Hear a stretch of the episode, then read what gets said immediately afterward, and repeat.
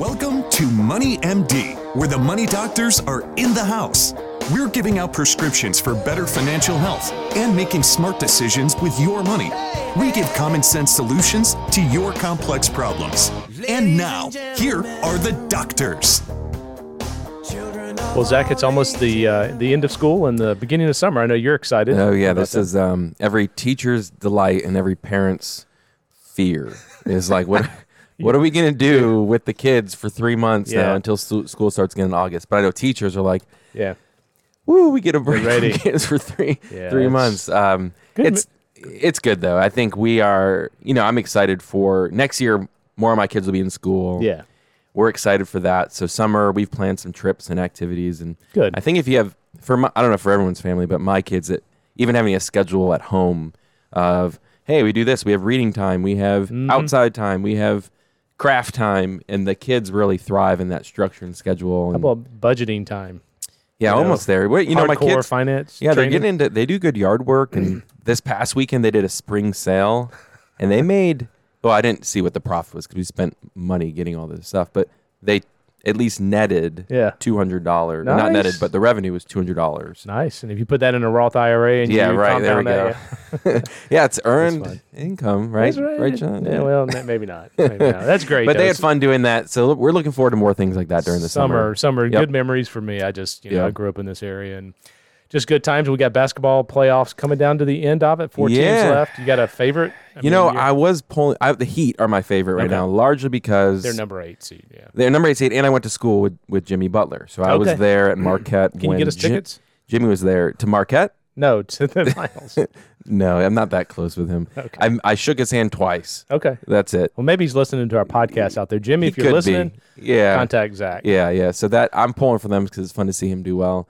Um, and then my uh, let's see, but I I picked like we my son and I made a bracket. I picked the Celtics to win it all. Okay. So. Yeah. they'll be in the well. We'll They're see. playing the Heat, so we'll see. Yeah, but anyway, it's fun. My, me and my son uh, enjoy watching it together. so. You're not betting, are you? With your, No, well, Okay. no, no, no. My, Just- just my, chores. no, not, not, no. I'm not betting on it. No. okay, just kidding with you.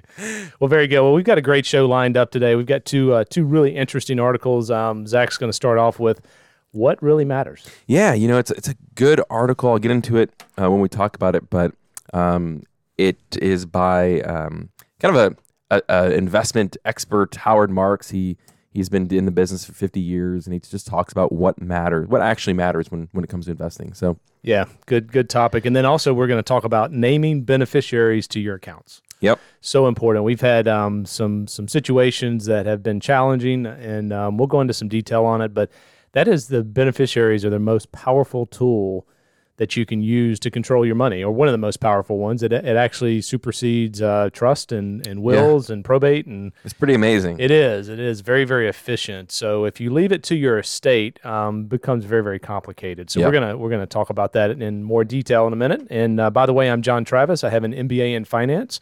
I'm also a Dave Ramsey certified coach, and I have over 30 years of experience in planning for both corporations and individuals.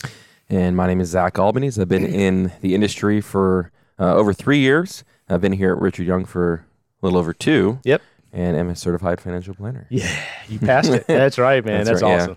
Been yeah, it feels like ten years ago, Yeah, but it's really Right. just been a month and a half. that's great. yeah. Yeah, we're proud of you, man. Yeah. So we're glad to have you listening to us today. We have the uh, the podcast up every uh, Friday morning. Uh, you can also, you know, you can go to our website. That's where a lot of people listen to it, um, or moneymd.net.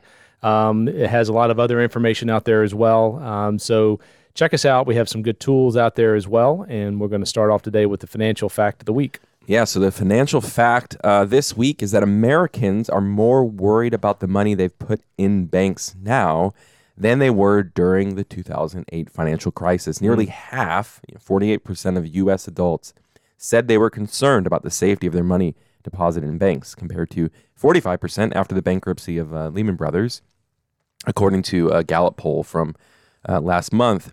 And this survey was taken before the collapse of First Republic Bank that just happened in the beginning of May. Yeah. Um, yeah. What do you what do you make of that? Yeah, interesting. I, I uh, started in 2007, so I remember those Yeah, conversations back in 2008, and things were failing, and you know the FDIC insurance was was coming up a lot, and it's it's just really strange. 15 years later, we're having those same conversations. So you know, most banks have FDIC insurance Yep. up to two hundred fifty thousand per individual. So if you have a joint uh, savings account, it's up to five hundred thousand, and uh, if you have more than that, maybe put it in two banks. So um, what we've seen, even with um, these large banks that have failed, the FDIC is coming in and covering all investors. So Right.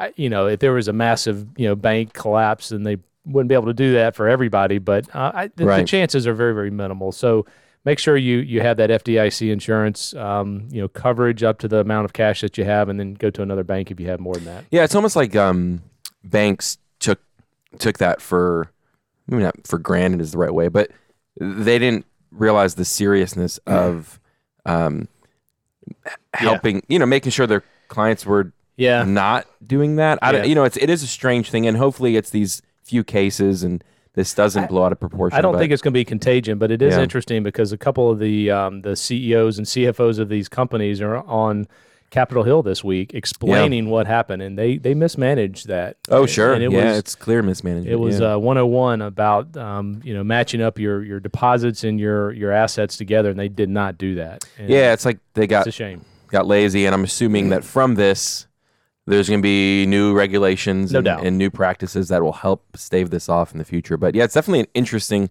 time and uh, very interesting fact. Yes, very So- good. And we're going to switch gears here and talk about what really matters. Yeah, so uh, Zach, tell us. it, I'm going to is this a you, life lesson It or is an just investing the meaning lesson? of life right here, John. You ready? Let's go. Let's. We got two hours. Yeah. Is that what we have? Okay. We have 25 Perfect. minutes left. Okay. so again, this this is a memo from Howard Marks. He, I think he doesn't work there anymore, but he sits on a board of the uh, Oaktree Capital Management. Again, he's been doing investment management for 50 plus years. And John, you know, I've been wanting to share this. I think his podcast came out in the fall. And so I've been wanting to share this for a while. It was, like I said, it's a podcast. And then I looked it up and it was 15 pages long. And I'm like, well, we don't have time for that. So it took me a while to distill this 15 pages into three to talk about it today, to rewrite it. And, uh, but today's the day, John. Today is the day we get to talk about this podcast, what really matters. And what I like about this is that he hones on, you know, what what matters for investors, what really does matter. And he makes his first point concisely and confidently by talking about what doesn't matter. Uh, and what doesn't matter, and Marks points this out, is short term events. Hmm. And what's funny about this, though, is the f- is we tend to think the only thing that matters is short term events. Um, nothing gets us riled up more than what's going on in the short term, and we see it now, right? We see with bank stuff and Yeah. inflation and all these things. These things rile us up. We saw this last year. We saw this the year before coming out of COVID, and Yeah. obviously the year before that with COVID. But in the spectrum of being a prudent investor, short term events just don't matter, eh, especially if you're engaging in good financial planning. Yeah, that's right. And Marks talks about certain questions he was most frequently asked by his clients, and uh, which all sounds very familiar to us. Things like how bad will inflation get, and, and how much will the Fed rate uh, raise the interest rates um, to fight inflation, and will that increase, you know, recession, and how bad and how long? And the bottom line is, is that most investors, you know, and no one can consistently predict the short term phenomena. And there's always going to be short term Yep. issues in front of the market. That's just the way our world works. And and even if you know someone was to, to call it right, the likelihood of calling several um, is is near impossible. And there's really two decisions you have to get right. You have to get it right now, and then when do you get That's back right. in? Yeah. and we've never seen anybody time it correctly. It's just it's impossible to do. So don't let your emotions get the the best of you. Yeah, yeah, and this, uh, you know, he uses this example in his in, in the podcast. He says in res- in response to the first tremors of the global financial crisis, the Federal Reserve began to cut the Fed funds rate near the end of 20, uh, 2007. Then they lowered it to zero around the end of 2008 and left it there for seven years. And in late 2015, virtually the only question he received at that time was, well, when will the first rate increase occur? And he's, his answer was always the same. Why, why do you care? If I say February, what will you do? and if I later change my mind to say May, what will you do differently? If everyone knows rates are about to rise, what difference does it make which month that hmm. process starts? No one ever offered him a convincing answer. He said, investors probably think asking such questions is part of behaving professionally, but they never could explain why. And so I think the when something happens this month, next month, these short term events, it it just doesn't matter. And he says really nonchalantly, kind of, like stop worrying about them. At least Yeah. when it comes to market performance, largely because of one reason, it's very difficult to know which expectations regarding events are already incorporated into the security prices. And all of this can lead to wild rides in the short term for the stock market. So, what's to account for this? And Marks states the ups and downs in the short term are more influenced by investor psychology hmm. than by changes in companies' long term prospects because swings in psychology matter more in the near term than changes in fundamentals and are so hard to predict. Most short term trading and reacting is just a waste of time, or he says, even worse. Yeah, I think when you look at like the short term, and the way I look at this is when there's an event like the the Russia uh, invasion or or um, the pandemic or inflation, what we're going through now. You know, if the short term drops, and it is, I, Yep. I agree with that on emotions, and there are people saying, "Hey, this is going to impact the earnings this year," but you know, the stock price is based on future cash flows. That's right. Out in five years, and ten years, and twenty years, and thirty years, and so you have to ask yourself, all right, is this event going to impact Google's earnings in seven years from now? Yep. Probably not, right? So the Right. fact that it has gone down so much probably means it's a good time to buy Google and IBM and Walmart and you know the whole list of companies. So totally agree with that. It's a it's an emotional. There's a lot of emotions built into the market, and um, you know it's frustrating for folks. I mean, we're going through a very challenging time in the markets. It's been you know a year and a half to two years in in a flat to down market, and sometimes Yeah. it takes patience. And so, um, you For know, sure. it, these are short term events that will go away. Yeah, yeah, that's really good. Um, and so the second thing Marks notes that doesn't matter is trading mentality. He says that most people don't think of their equity portfolio as having ownership, but rather as something to trade.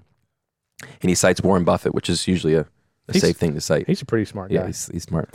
And he states that stocks should be thought of as ownership interests in companies. Think of yourself as an owner or a partner. When you have the mentality of a trader, you know, thinking more short term, you're thinking more like a gambler or a speculator rather than an owner, which often produces um, unpleasant, unpleasant results. And so, with this mentality, each time you you trade or try and time the market or sell, one side is right and one side is wrong. I think this is really helpful if you think you know what you're doing, that means the other person doesn't, the person you're selling to. So one side is right, one side is wrong. And if it's right, um, if you think you're right more often than the other person on the other side of the trade, I mean, how consistent can you be if you think you're timing things correctly? So he focuses on trading mentality um, and how not to be so flippant about entering and exiting, but rather think of it as ownership. I like I like term. that. That's a powerful concept. If you think you own part of IBM and Google Exactly. and Walmart, it's a long term type deal. And and the short term event we're going through now, whether it's inflation or even wars, um, they do work themselves out and they fix themselves one way or another, and earnings continue in the future. So I like the ownership Yeah. mentality. That's good. All right. Third thing that doesn't matter short term performance. so we Oh, talked on. about short term Really? events, Yep. Yep. but now Marks is getting at performance. So, John, why does short term performance not matter? it can it can be highly misleading obviously so when we do analysis you know we we look at long time periods because short term you know there's there's there are variations in emerging markets versus US versus Yep. small stocks so look out 20 30 40 sometimes even 50 year performance to kind of get an idea over many different types of markets how an asset class performs and there are there are seasons when random events can impact returns positively or negatively Right? for a quarter or a year. Um, but don't chase that. I mean, we want to position, you know, ourselves in a way that we're looking at larger macro trends that outlast, you know, these sudden spikes in performance. We've seen that in Bitcoin, right? I mean, Oh, yeah. that's a great example. That's a very good example. Um, the analogy Marks uses is that of a baseball player deciding whether performance is good or bad is not based on one year of data. Um, you know, it's like forming a, an opinion on one trip to the to the plate. Right, You've got to have exactly. years looking at that. And most Yeah. companies and firms they want to focus on the short term performance um, because they gather it's what people want, but it's usually meaningless in the long term. So, um, you know what else um, doesn't matter? what? Um, you tell me. That was a question for you. Oh, volatility. You got it. There you go. You had the answer in front of you. yeah, I, I really liked his perspective on I volatility. too. I, I like the short term performance though as well because people Yeah. get really caught up They do. in a window. They do. They they see the window. Yeah, they want to know what, and it's and and when we're in meetings too with with clients, it's it's almost like the most important thing. Yeah. But we always try and pull them back look at the big picture, seeing well, what are the what's happened over three years, five years, ten years. Because yeah, you go through a down market like we've had, and it can it can feel scary. But then we pull back and see that what happened in the last three five years. And It's Yeah. like wait a minute, Yeah. okay, that looks a little norm more and, normal. and you're on track for retirement. That's right. per the plan. right? Exactly. And so this next point that Marks gets into about volatility is we tend to get all torn up about the ups and downs of the market. But what's funny is, yeah, that it just the ups and downs do not matter, especially if you're doing good planning and have your income needs adjusted for. And Marks, what he says about volatility is interesting because I've always thought about volatility as risk, but Marks says volatility is not risk, which I think we often um, use these two words interchangeably. He says volatility is not risk and defines risk instead as the probability of a bad outcome. He says volatility is at best the indicator of the presence of risk. I think that's a, a, a unique distinction. It's volatility is an indicator of the presence of risk, but it's not risk. And I think he's critical of volatility because it's a real it's it's a short-term indicator of risk, and he's more concerned with long-term indicators of risk. And so volatility, the ups and downs of the market, doesn't necessarily equate to risk because it's short-term, where risk for him would be something that affects the long term. Because if you think about it, yeah, it's big companies like yeah, Apple and Google, they're they're experiencing volatility. Does that really? I think you said this to me. I don't know if you said this to me on the podcast or earlier. That's what happens when you have four kids. but you you know, does that really change the overall? Does the Fed raising rates by a quarter point really change their long term picture? Yeah. You it know, does not. It does not. and so volatility is a measure of the short term. But anyway, I don't know what you thought about that. I thought it was an interesting take, especially when he said volatility is not risk, but an indicator of the presence of risk. Yeah, that's that's unusual. That's a great way to put it because volatility is is inherent in the market. Uh, we look at the, the the the big stat, big picture is seventy five percent of the the markets are up the years, Mm-hmm. five percent of they're down. So there's volatility buried in there, but the markets have averaged about ten percent historically. Right. Now we know past performance is not a guarantee of future results. We get that. Absolutely. But um, yes, stay away from the vol- volatility piece of it, um, just because it can. We have people that watch us daily, and it'll drive you crazy. Yeah. it really will. And his next point about volatility is really good too. He says it's essential to recognize that protection from volatility generally isn't a free good. Reducing volatility for its own sake is sub uh, is a sub-optimizing strategy. It should be presumed that favoring lower volatility assets and approaches will, all things being equal, lead to lower returns. If you have your focus set on the long term, which you should, volatility will lose its clout, its fangs will not be as sharp, and it will quickly, become less of a concern for you. Yeah, I mean, he has a famous quote. Buffett does. He says, "We prefer a lumpy 15% return to a smooth 12% return." And investors who would rather have the reverse, um, then they find the smooth 12% preferable to the lumpy 15%. Should ask themselves whether their aversion to volatility is mostly financial or is it emotional. Yeah, getting back to the emotional. And we yeah. know it's emotional. So uh, overall, what Marks is getting at is uh, people give volatility far more importance than they should. And he uses a saying from what he um, when he was young to illustrate this this prudent investment principle. He says when he was young and he was a boy, um, there was a popular saying, "Don't just sit there, do something." But for investing, I'd invert it: don't just do something, sit there. Yeah. So don't be emotional with your money. And we see this coming back and, and hurting people many times. We saw it particularly during the pandemic, um, quite a bit during the pandemic. And I mean, that's a, was a very unusual event. A lot of volatility. Oh yeah. Turned out to be very yeah. short term. And 2020 was a remarkable year in the markets. I mean, obviously, from a society standpoint, it was a horrible year. Stock market doesn't work Yeah. that way. Um, No, yeah, so- yeah. So you gotta you gotta make sure that you're focused on that long term. I, I keep hearing that theme in here because short term, if you start making decisions, short term is going to hurt you. Yeah, and obviously, you know, now you know we're going to talk about kind of wrap this up. We're going to talk about what does matter, right? We've talked a lot about what doesn't matter. So what does matter, and you're absolutely right. You know, Marks has so far critiqued short-term thinking. So obviously, what matters to him and, and to us is the long term. What matters is performance over five years, ten years, twenty years, and beyond. And depending on your time frame, which you have, what matters is not volatility, but whether you can stomach short-term declines in exchange for greater returns over the long term. We and we talk about that with every new client that we that we engage with is mm-hmm. can you stomach these short terms or not and that that helps us determine your risk profile what matters is your overall risk posture and not how you're feeling in a particular moment. It's not good to make changes during market lows or even market highs for that matter. You want to figure out kind of who you are as an investor when things are quiet. You want to ask yourself questions Did I like that last period or not? Can I stomach that last period? So determine that for the long term. That does matter. These are things that does that do matter. Um, yeah. What else? What else matters? The wonder of compounding. The wonder of Yeah. compounding Eight- really does matter. Yeah, it really is amazing. And when you talk about annualized returns, um, you know, it's it's an amazing uh, process of what you what you get if you keep it invested. If you look at the stock market, is it's um, made about ten percent a year since 1926. This would uh, turn one dollar into thirteen thousand dollars. Yeah, that's amazing, isn't it? When you think about how yeah. in many. in less than hundred years. I Yeah. mean, what what percent is that?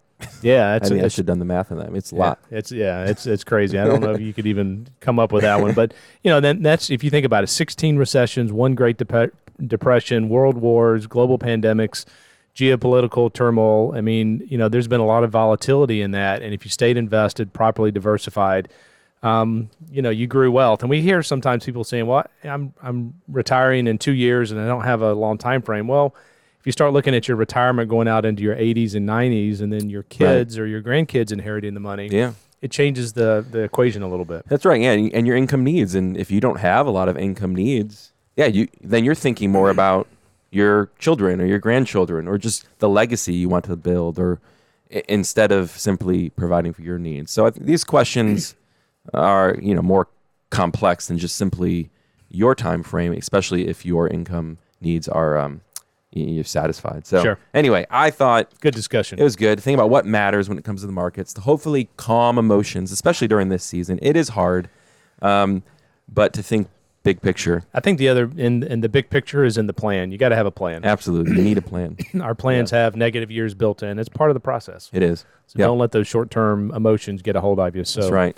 All right, we're going to switch gears and do the question of the week. And um, the question is: Is when can I give money from my IRA to charities? That's known as a QCD, Qualified Charitable Distribution. You can actually do it when you turn 70 and a half. That's right. you can start giving money out of your IRA account. So instead of writing a check out of your checking account, which is after tax money, it's better to give pre tax money. That's right. So the charity doesn't care which Yep. one they get.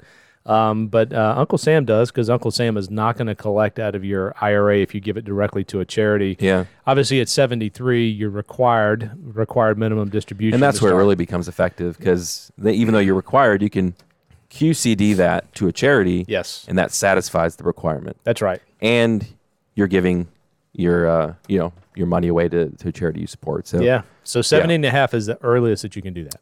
earliest you can do that. Yes, but RMDs are 73. That's right. That's right. Oh, we got all these rules out there, There's so many and they rules. change them like every year. I know. I just yeah. make our Anyway, job difficult. So. It really does. Yeah. And we're going to switch gears again and talk about um, beneficiaries on your IRA, and don't name your estate. Uh, we'll just go ahead and tell you Yeah, that's the answer. we that's can it. we can drop the mic All and just right. walk off. Don't do it. It may sound like it makes sense, um, and it might be easier than picking a person. We do see people that struggle sometimes of putting um, the right beneficiary on there, but we strongly recommend you put something. Um, you know, we've had some some um, some clients that have done that in the past, and we've encouraged them to put beneficiaries on there, and they have not. And basically, what happens is um, the IRS says if you have the estate as your beneficiary, then the they're going to determine who gets the money. Mm-hmm. The government is going to say, Yeah. "Here's the order," and here's the issue with that. Um, it first goes to the parents, and if the parents aren't alive, it then goes to the kids. And so here's a situation that can be a problem. What if you have, say you have three kids? Let's say if one kid has already received their inherit- inheritance, maybe they got a loan or something like that, or one you know one child didn't, the parents didn't want them to get it for whatever reason. It doesn't matter if you don't have that spelled out because if it goes to the estate, um, the IRS is going to make that money go to the three kids. The three. They're just. There's, divvy there's no choice. So you know, it just gets really um, in certain situations very very difficult. So you know, a lot of times we we see people putting the estate named as a beneficiary just because of a lack of knowledge, um, Mm-hmm. or it's done in haste, or they just don't. They, they'll say, "We'll do it later." The problem is later is sometimes too late um, because people never get around to reviewing their beneficiary forms. So. Um, the Secure Act, which was done recently, uh, eliminated what's called the stretch IRA for most beneficiaries, Right. and they replaced it with a very complicated set of rules for Very distributions. Yep. yeah, these rules uh, used used to allow you to take distributions over your life expectancy per an IRS table. However, there's now a, a new 10 year rule that will Yeah. apply, right? So you have to take it out within 10 years if you're not um, one of these designated beneficiaries. And this means that most beneficiaries will have to take it out by the end of the 10th year following the, the date of death. Um, but there are some exclusions here. Yeah, see, the only the only people that can still stretch out IRA distributions over the life tables or over their over their life tables include surviving spouses, disabled individuals who meet a very strict definition of disability, chronically ill individuals, minor children, but only until the age of majority, and then they have the ten year rule that you were talking about, and then individuals within ten years of age of the original owner. Yeah. So those are those are the only exceptions. Yep. That's right. So here's the problem with naming your estate. I just mentioned one a minute, but if, if most people are going to use the 10 year rule, then why can't you just use your name, uh, you know, just name your estate as the beneficiary? And for starters, estates don't, they are not allowed to use the 10 year rule. They're required to distribute, the Distribute it, funds yeah. under five years. Yeah. All right. And so why, why is that important? Well, if it goes to one person, that means they're going to have $200,000 on a million dollar IRA every year, which is going to throw them in a higher tax bracket. And, Right. You know, that you're going to pay more taxes to Uncle Sam versus spreading it out yeah. over 10 over years. 10, yeah. So the unwanted consequences include higher higher taxes because of the shorter timeline. The higher payments can lead to higher Medicare charges. Um, there's income limits on that. It has the potential for making Social Security payments um, subject to tax. Um, there's creditor invasion. Assets left directly to a named beneficiary have good to great chances of being protected against creditors, and assets in your estate don't. So those are a couple. on. we've got a couple more here. Yeah, uh, a couple more here are higher state administration costs, probate fees, legal fees. You know, these can also increase when the estate is named as the beneficiary. Um, and then lastly, the increased potential for challenge from a disgruntled heir. You know, challenges to a will could be more likely to be successful than a directly named beneficiary, and that does happen. Mm-hmm. Um, and so, yeah, those things increase. And so, you know, I understand naming your estate, you know, can be the, the path of least resistance, but it, as you can see, it, it really has a lot of potential consequences, and it really far outweighs uh, the time savings. Yeah, I don't. I don't know if there's a, a positive. There's um, no, no. I mean, usually there's a like a you know one positive and a whole bunch of negatives. the not- positive is just It's just easy. Is you say put it into my estate.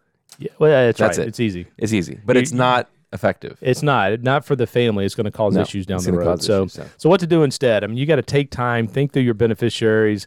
Again, beneficiaries um, uh, are are more powerful than a will. Um, they're more powerful than a trust, um, and it doesn't go through probate. So. A good estate plan has beneficiaries on checking accounts, savings accounts, investment accounts, 401k accounts.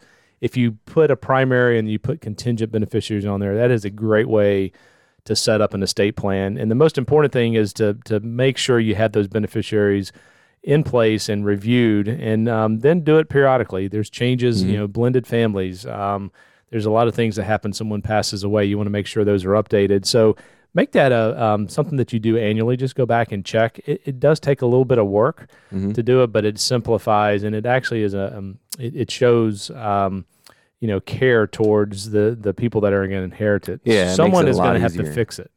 Oh yeah, Someone has to take um, ownership of that when you pass away if you have your estate on there. And it, I'm telling you, it is months and months and months, and it's very expensive to have your estate. So yeah. And generally, if you do the due diligence now, it it sets it up not just for your your heirs, but their heirs as well. I mean, it, it really sets a pattern of just yes, simplicity forever, yeah, and that's important. that's that's powerful. Thanks, John. Yep. And then we got the prescription of the week. We do, and the prescription this week is Drum roll. I don't have anything to do. Don't have a drum. with. No. So do imagine a drum roll in your head right now. Thank you. the uh, the uh, the prescription this week is we want you to focus on planning and not predicting, and it actually goes really well with the article that we read by Howard Marks. What what really matters? Planning matters and not predicting because when you predict, yeah, again, even if you predict one thing right, you feel good. You're like, I, I made that call, but getting more than one right is is Yeah. near impossible. And you mentioned John getting to any any trade, you need to get it right twice. Mm-hmm. You need to get out and then enter in at the right time. And with planning, you can just avoid all that stress. You really can. Like you said, we plan in our retirement projections, we plan for negative years. We plan for the bear markets. We plan for unforeseen um, events.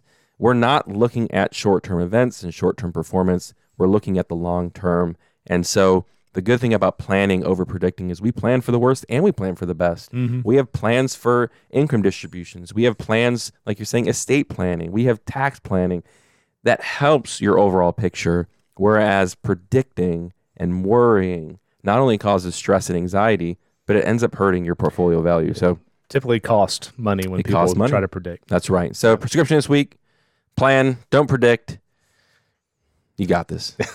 Call us if you need help. In that too. That's right. So this has been this week's edition of Money MD. Tune in next week on moneymd.net to hear more prescriptions for your financial health.